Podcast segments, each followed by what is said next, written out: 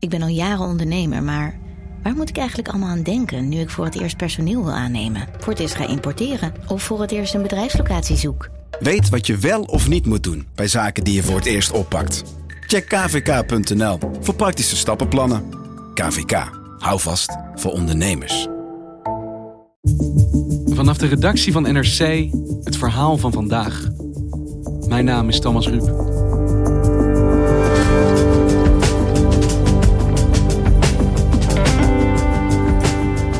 Jaren van ontwikkelen, crowdfunden, bouwen en testen werd begin oktober de droom van de Nederlandse Bojan Slat werkelijkheid. Zijn uitvinding om plastic in de oceaan te vangen werkt. Maar niet iedereen is enthousiast. Want, zeggen biologen, met het plastic verdwijnt ook bijzonder zeeleven.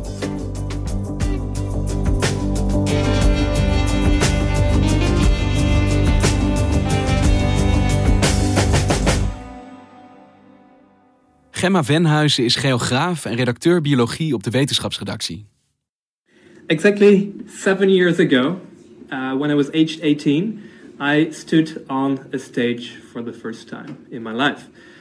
And there at my university, I shared my dream on how to rid the world's oceans of plastic. Begin oktober Bojan Slat, eh, de Nederlandse uitvinder die jaren had toegeleefd naar het moment om zijn uitvinding ook echt te werk te stellen, had goed nieuws. Today, I am very proud to share with you that we're now catching plastics.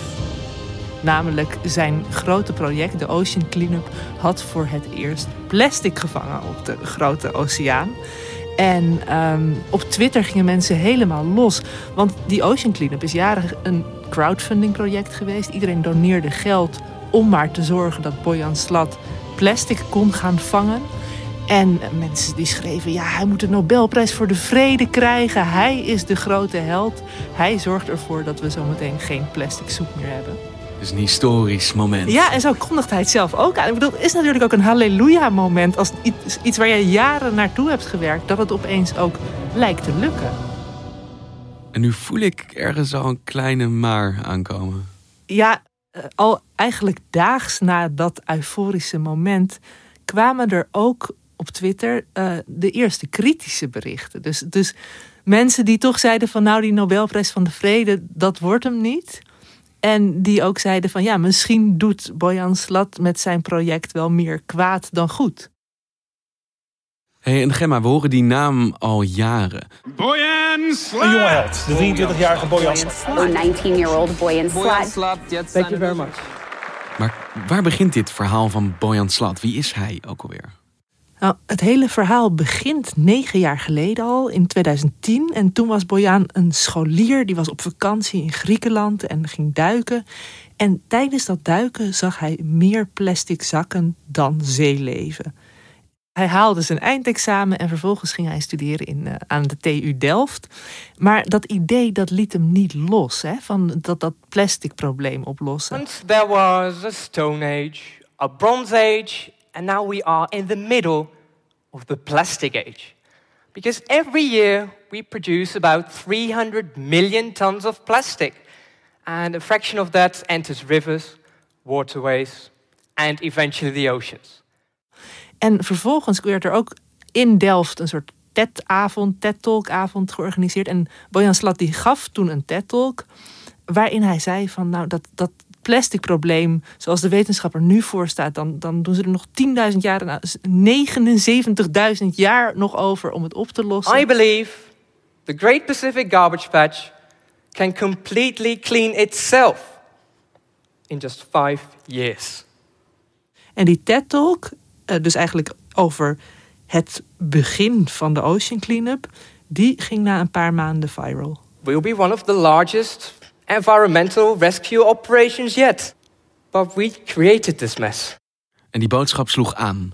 Die boodschap sloeg aan. Uh, zijn, zijn gedrevenheid, zijn enthousiasme uh, en zijn plan, dat, dat werd opgepikt. En uh, hij verzamelde een heel team om zich heen. Ik geloof dat er nu iets van 80 mensen bij de Ocean Cleanup werkten. En wanneer werd dit papieren idee nou voor het eerst werkelijkheid? Nou, zeg een jaar geleden, ongeveer eind 2018, gingen ze daadwerkelijk de zee op. Gingen ze op open oceaan hun systeem testen. I've seen this view for, you know, for years, just in, in computer simulations. So to see this now in reality is, is pretty amazing. Er waren wat tegenslagen, er brak een gedeelte af. En dat, dat plastic vangen, dat lukte niet zo goed. En um, ze bleven de moed niet opgeven. Ze hebben ook een goede communicatie, een goede PR-machine. Dus er kwamen toch wel hoopvolle berichten van... oh, we zijn het nog wat aan het fine-tunen en het gaat ons lukken. En uh, ja, Warempel afgelopen oktober lukte het ook. Het is niet dat we hier een net iets betere auto of een net iets beter vliegtuig proberen te ontwikkelen. Dit is de eerste auto of het eerste vliegtuig. Er ging een arm de zee in en uh, die kwam met een uh, bescheiden plastic vangst je verwacht als je het over de plastic soep hebt, of zo zag ik het altijd voor me, een enorm drijvend eiland, een beetje een soort extra continent in de oceaan van allemaal uh, bij elkaar gespoeld plastic. Hè? Maar in plaats van die hele dikke ertessoep die wij ons dan voorstellen, is het vaak meer een soort waterige bouillon van allemaal hele kleine fragmentjes plastic. Kijk, al het plastic dat vanaf land uh, in zee komt, dat komt via de oceaanstromingen wel op bepaalde plekken in de oceaan samen. Dus dat zijn zogeheten gyres, een soort cirkelvormige zeestromingen. En dat is waar heel veel plastic terecht komt. Maar het zijn dus geen plastic eilanden waar je op kunt staan. Bij nee, spreken. Ik sprak ook een Nederlandse marinebioloog, Katja Pijnenburg van Naturalis. En zij zei ook van dat plastic dat in de oceaan komt, dat, dat verbrokkelt, dat verweert onder invloed van, van chemische processen en van bacteriën. Wordt heel veel plastic eigenlijk steeds verder versnipperd. Dus wat er aan het oppervlak drijft, dat, zijn gewoon kleine fragmenten. En die grotere objecten, die zinken naar de bodem, die zijn te zwaar. Maar het is niet zo dat het oplost en verdwijnt. Het worden gewoon alleen steeds kleinere stukjes eigenlijk. Ja, en juist microplastic. Nou ja, dat hebben we aan, aan land. Ik bedoel, je hebt ook steeds vaker heb je, uh, over microplastic in ons voedsel. Uh, gewoon in onze douchegel. Microplastic is iets waar we heel weinig van af weten. Maar wat ook wel een beetje beangstigend is. Omdat het zo makkelijk in ons lichaam terechtkomt. Maar ook natuurlijk in dat van zeedieren. En je hoort natuurlijk al heel lang gesprekken over plastic reductie, om hier oplossingen voor te vinden. Maar groeit dit probleem nog steeds? Ja, ze zeggen dat sinds 2000 is het uh, aantal, of is de hoeveelheid plastic in de oceaan alleen nog maar toegenomen. Door nieuwe metingen ontdekten wetenschappers van de Ocean Cleanup dat er zeker vier keer meer afval in het water drijft.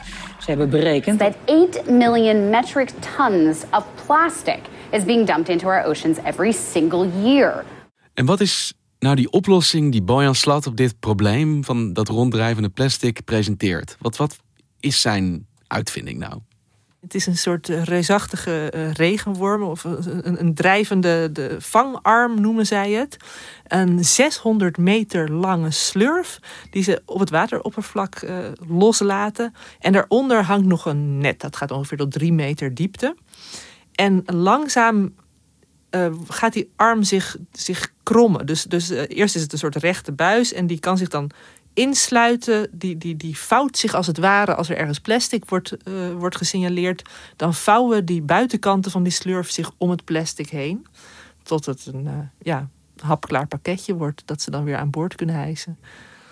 Wat het leuke is van die vangarm is dat hij eigenlijk helemaal zelfstandig kan werken. Dus, dus omdat hij op de oceaan dobbert, heeft hij ook, kan hij gebruik maken van de zeestroming, van de wind en dergelijke. Om precies zodanig te komen liggen dat hij plastic invangt. En het is dus niet zo dat ze hem de hele tijd vanaf uh, de boot nog met, met een robotarm moeten besturen of wat dan ook. En hoe weet die arm dan waar die moet zijn? Nou, Bojan Slat weet waar die moet zijn. Uh, die heeft ook in overleg met, met uh, oceanografen die van alles weten over de zeestroming en over met biologen hebben ze onderzocht van waar moeten we nou heen om die armen los te laten? Waar is die plastic soep? En een van die plekken die daarvoor is aangewezen, dat is in het noorden van de Grote Oceaan. En dat is zeg maar tussen Hawaii en Californië een beetje. En dat heeft weer met die zeestromingen te maken waar ik het net over had. Dat daar heel veel plastic samenkomt. Ja, de grote vraag is nu natuurlijk, werkt het ook? Nou, het werkt zeker. Hè? Ze hebben plastic gevangen, dus in die zin dat bewijs is er. Most of this is microplastics, all collected by, um, by the cleanup system. Dat presenteerde hij, ja. Nou, en om te laten zien, om ons te laten meedelen in dat succes, verspreidde de Ocean Cleanup een foto met bewijs. Hè, van dit is het plastic dat we hebben gevangen. Of dat, dat die vangarm heeft gevangen. Hij, hij schreef er nog bij op Twitter, geloof ik. Is er iemand nog een, nog een wiel kwijt? And, you know, car tire. No idea how that ended up there, but if you're missing a wheel, just let us know.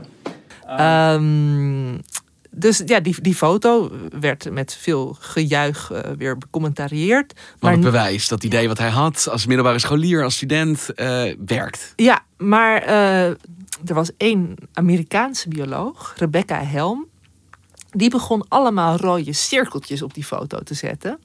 En in elk cirkeltje dat zij, er waren iets van 100 cirkeltjes op die kleine foto, zei ze: In elk cirkeltje dat ik hier op de foto heb gezet, bevindt zich zeeleven. Dus je vangt niet alleen plastic met dit project, maar je vangt ook heel veel oceaanbewoners weg. En wat is het zeeleven dat zij omcirkelen op die foto? Wat, wat, wat zijn de dieren die hij hiermee schaadt? Nou, dit is een van mijn uh, nieuwe lievelingswoorden. Ik heb het ook pas net geleerd, maar het heet nuiston. N-E-U-S-T-O-N.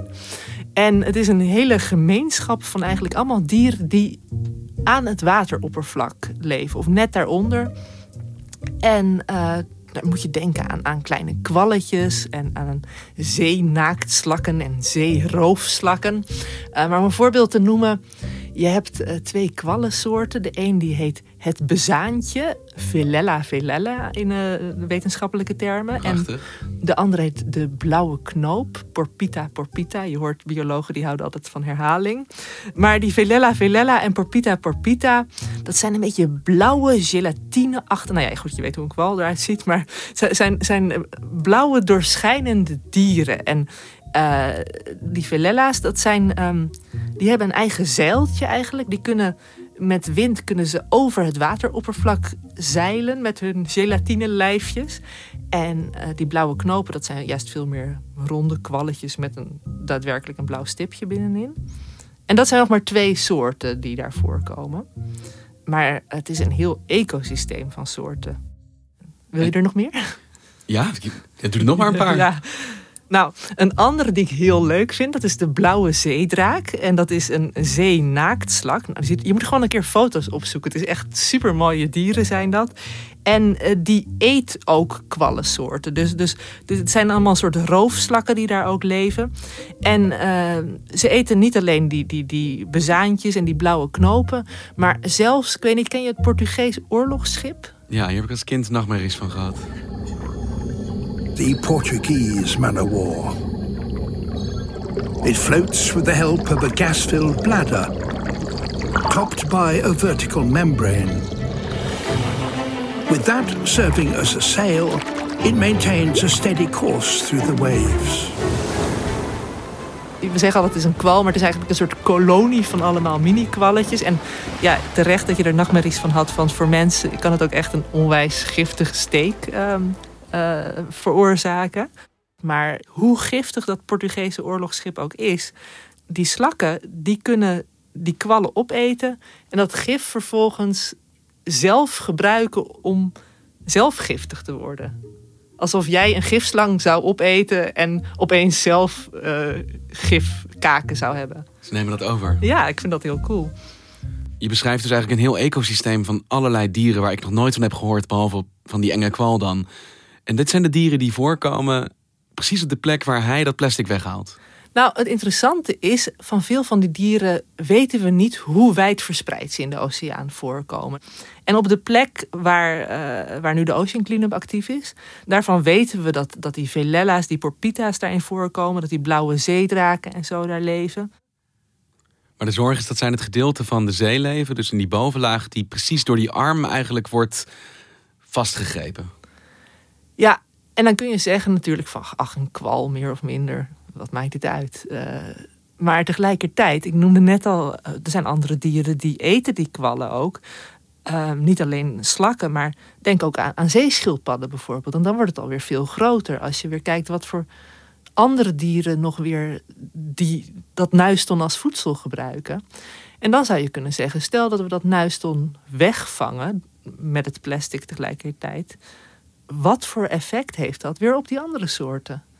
En wat is de reactie van de Ocean Cleanup van Boyan Slat op deze toch wel stevige kritiek dat hun methode dus een gedeelte van het ecosysteem van de oceaan aantast. Ja, juist. nou ja, ze, ze benadrukken dus heel sterk van uh, we, we zijn ermee bezig. Um, zij zeggen zelf, dit soort dieren die zijn wel gewend om grote verliezen te lijden. Hè? Dus ze, uh, waarschijnlijk verplanten ze zich ook snel voort en dergelijke. Dus ze, ze zeggen deze dieren zijn wel ro robuust en in die zin zou het dus niet zoveel uitmaken als er een paar mee, mee worden gevangen met het plastic. Ze kunnen als soort een stootje hebben. Ja. Het is wel ergens ook een lastige discussie, want ik hoor jou deze wonderlijke dieren beschrijven en mijn hart maakt sprongetjes. Maar tegelijkertijd denk ik aan het gigantische probleem van het plastic in de oceaan. Dat ik bijna denk, ja, is het het offer misschien niet waard? Dat een aantal diersoorten lijden, maar dat er uiteindelijk wel een groter probleem mee wordt opgelost, waar we allemaal uh, de gevolgen van ondervinden. Nou, dat wil ik ook wel benadrukken. Weet je, het, het initiatief is natuurlijk, het is super goed bedoeld. En het is mooi, het is goed en belangrijk dat we iets doen aan al het plastic in de oceanen. De vraag is alleen, is dit de meest effectieve en misschien ook de meest diervriendelijke manier waarop we dat kunnen doen? Of moeten we niet eens gaan denken van, kan het niet beter op, op andere plekken of uh, op andere manieren? Want jij hebt dit gevolgd en jij bent redacteur biologie bij ons op de wetenschapsredactie. Wat, hoe kijk jij naar deze discussie?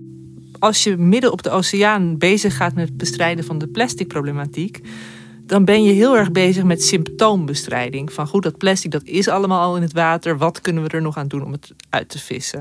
En dat is belangrijk, goed dat het gebeurt. Maar om echt een duurzame oplossing te komen, kun je veel beter het dichter bij de bron gaan aanpakken. Ik bedoel, hè, eh, als, als jij ziek bent, je, je wil ook liever niet ziek worden dan dat je uh, paracetamol moet gaan slikken om weer beter te worden. En dat is het ook. We kunnen beter ervoor zorgen dat de oceaan niet ziek wordt van al het plastic. Dus het grootste probleem is niet het plastic dat daar nu rondzweeft. Het grootste probleem is dat er plastic in ja, zee wordt gedumpt. Ja. Want we hebben het altijd over Boyan Slat, over die ocean cleanup, als we het hebben over een oplossing op die plastic soep, op het plastic probleem. Zijn er serieuze alternatieven? Zijn er vergelijkbare initiatieven waardoor het nuiston misschien wel gespaard blijft? Ja, best wel. En ook hier in, in Nederland. Um, naar schatting wordt 80% van het plastic soepprobleem veroorzaakt door maar iets van 1% van de rivieren. Maar als je dus in rivieren de, dat plastic kunt ondervangen, dan ben je al een heel eind. En daar zijn verschillende initiatieven voor. En één daarvan is de Bubble Barrier. En dat is een mooi project waarbij een soort gordijn van luchtbelletjes eigenlijk in de rivieren wordt geplaatst. En, en die, dat verticale scherm van luchtbellen, dat houdt al het plastic dat met de stroom meedrijft tegen. Terwijl onderwaterleven, vissen bijvoorbeeld, die kunnen er gewoon doorheen zwemmen. En de scheepvaart die ondervindt er ook geen hinder van. Maar plastic wordt dus wel op die manier onderschept. En het leuke is dat Bojan Slat zelf dit weekend ook met een oplossing voor in de rivieren kwam. De machine de Interceptor werd zaterdag groots onthuld in Rotterdam. Right now, Interceptor 1 is cleaning in Indonesia. En um, ja, dat is een, een ontwerp waarmee drijvend plastic in de rivieren tot wel 100.000 kilo per dag kan uh, vangen. Maar ja, het is natuurlijk wel een heel mooie reactie eigenlijk op het commentaar dat hij al jaren kreeg van zorg nou dat je dichter bij de bron aanpakt. En dat hij nu daadwerkelijk daar een ontwerp voor heeft gedaan. Ja, en dat is wel mooi, want hè, als we weer even terugdenken aan die jonge Bojan negen jaar geleden die in Griekenland aan het duiken was en dacht van ik wil de oceanen plastic vrijmaken, dat hij dat ook op deze manier probeert aan te pakken. Dat als hij daadwerkelijk nu met die interceptor dat plastic weet te onderscheppen, dat je uiteindelijk resulteert dat natuurlijk ook in minder plastic soep in de oceanen. Want dit zijn hele interessante initiatieven en ook die jij uh, net schetst van dit probleem, denk ik, heeft dit überhaupt zin, dit soort projecten? Ik denk toch elk, elk stukje plastic dat we eruit weten te vissen, dat, dat uh, helpt weer mee. Maar ik heb ook die Katja Pijnenburg, die ik net noemde, van Naturalis. Um, die zei van ja, dat, dat plastic op zich, dat is nog niet eens het grootste probleem dat, dat zich uh, in de oceaan afspeelt. Want tegelijkertijd hebben we ook te maken met uh, verzuring. Dat het oceaanwater steeds zuurder wordt. Dat is ook niet leuk voor de zeebewoners. Uh, dat het steeds warmer wordt. Dat er overbevissing plaatsvindt. En al die combinaties samen, die maken het heel lastig. Dus als je op al die fronten een beetje. Het een beetje aangenamer maakt. Dan zeg je dat als je op al die fronten een beetje werk doet, dan kan dat al wel verschil maken voor, voor de oceaan. Het is in ieder geval zo dat Nuiston voor het eerst in de geschiedenis van mensen die er een belangenbehartiger heeft. Ja, nou, ik ben ervoor dat we Nuiston misschien tot het woord van het jaar verkiezen. Dan, uh, dan krijgt het nog wat extra aandacht. En dan denken we bij allemaal bij elk plastic voorwerp dat we gebruiken, denken we, oh, we moeten wel zorgen dat we het, uh, het Nuiston niet te moeilijk maken. Dat ga ik doen. Dankjewel, Gemma.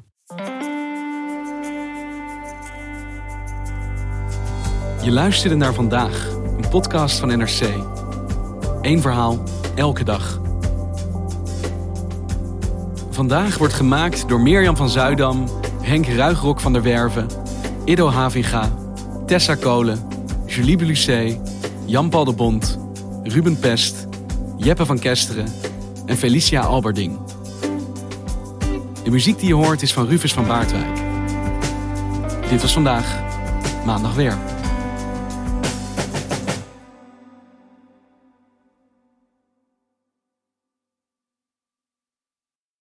Technologie lijkt tegenwoordig het antwoord op iedere uitdaging. Bij PwC zien we dit anders. Als we de potentie van technologie willen benutten, kunnen we niet zonder een menselijk perspectief. Human-led, tech-powered noemen we dat. Ga naar pwc.nl.